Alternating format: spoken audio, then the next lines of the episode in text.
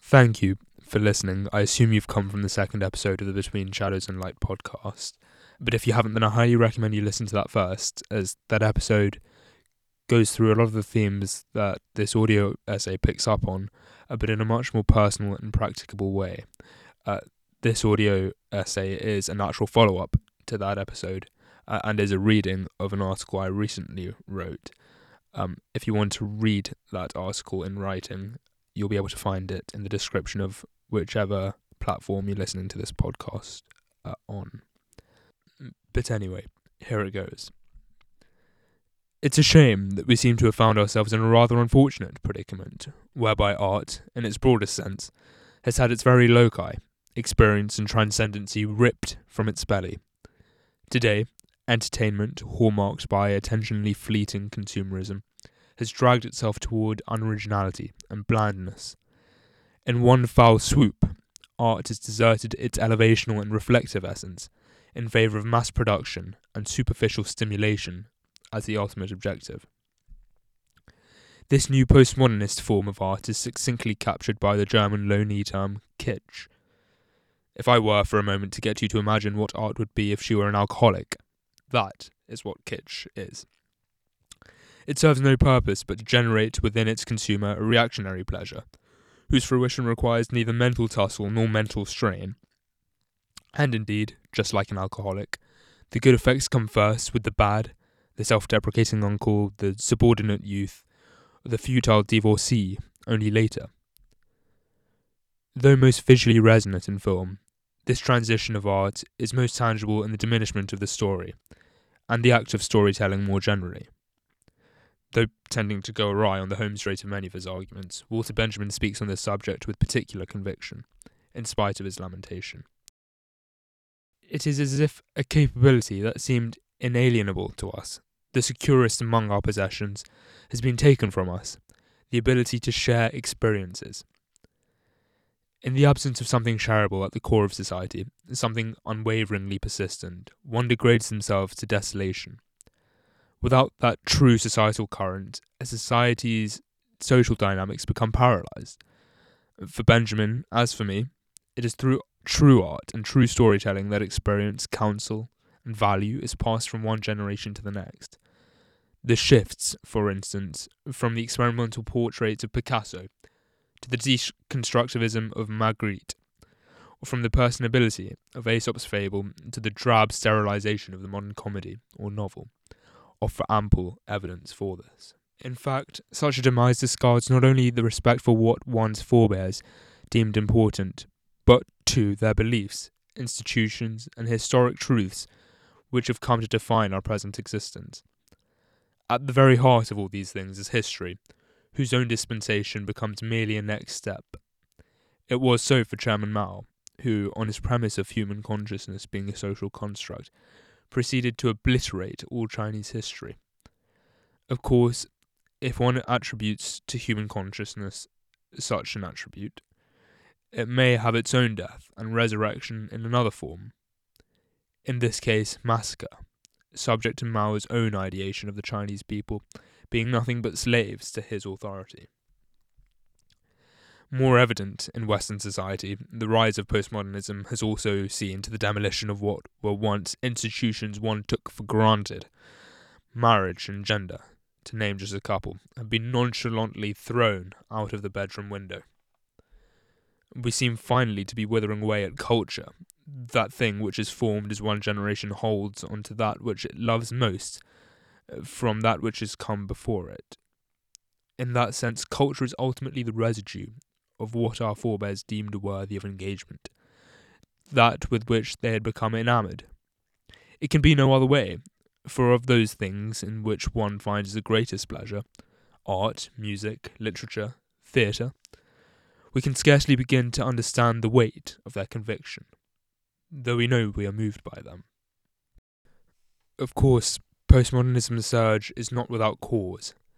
In its creation, France bestowed upon the world its second most problematic export, trailing solely its people.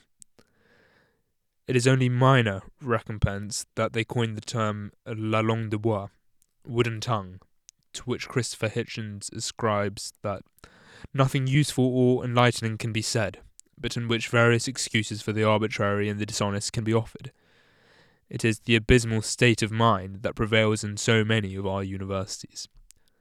Spearheaded by Derrida and Foucault, the movement, though unconquerable in its damage, maintains a certain charm and promiscuous seduction. As one is carried by the tide into a paradigm whereby truth of any kind is obliterated and only hierarchies of power exist, one is themselves excused to exert power to pursue any boundaryless end. Corollary to this, postmodernism seems to offer a simple answer to its idle disciples who dismissively forget the thunders before the rainbows.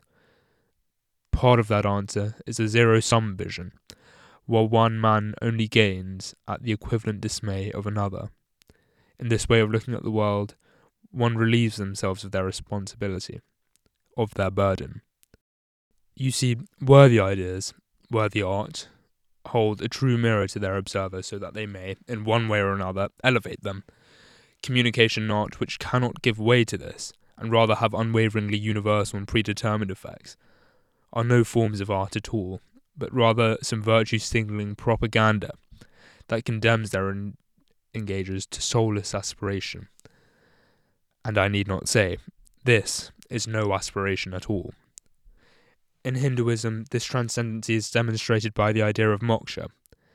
It is the liberation from samsara, in the physical sense, the mundane cycle of reincarnated life, though in the epistemological ignorance, suffering, and unelevated life, in favour of enlightenment, self realization, self actualization, and self knowledge. In the absence of a soulful core, one finds themselves reduced to hatred, with any ideal of fulfillment and responsibility brought down to the knees of superficial pleasure. These sentiments have been particularly visible in parts of the world that have been caught in the fleeting haze of political adolescence. In such an environment, one surrenders both the construction of one's life, as well as its deeper autonomy, to a remote and itself dishevelled central cause. In its portrait of a recalcitrant late 20th century Mexico, Alfonso Cuarón's film Y tu mamá también demonstrates this with a certain naked beauty. It reveals that in the face of authoritarianism, there is little deeper joy to be found beyond booze, crack, and masturbation. In demoralization, too, there is little love to be found. Any motive of human progress becomes caught in impasse as the value of competence collapses to zilch. What else could be the case in the sole presence of power as the fluid of human life? If one may only rise through power, they may not do so through competence. And in the absence of competence, there can be no value in solving problems. And one may find this is the ultimate meaning of life the ability to solve problems and bring living humans and animals out of suffering. Indeed, the ability to help someone else is the very thing one grasps at amidst his own despair. Without it, all we are left with is a downward spiral to rainbow armbands, blackout Tuesdays, and Greta Thunberg. Redundancy. So then, how to revitalize and how to find one's soul again. Take on the burden of the dangerous world outside.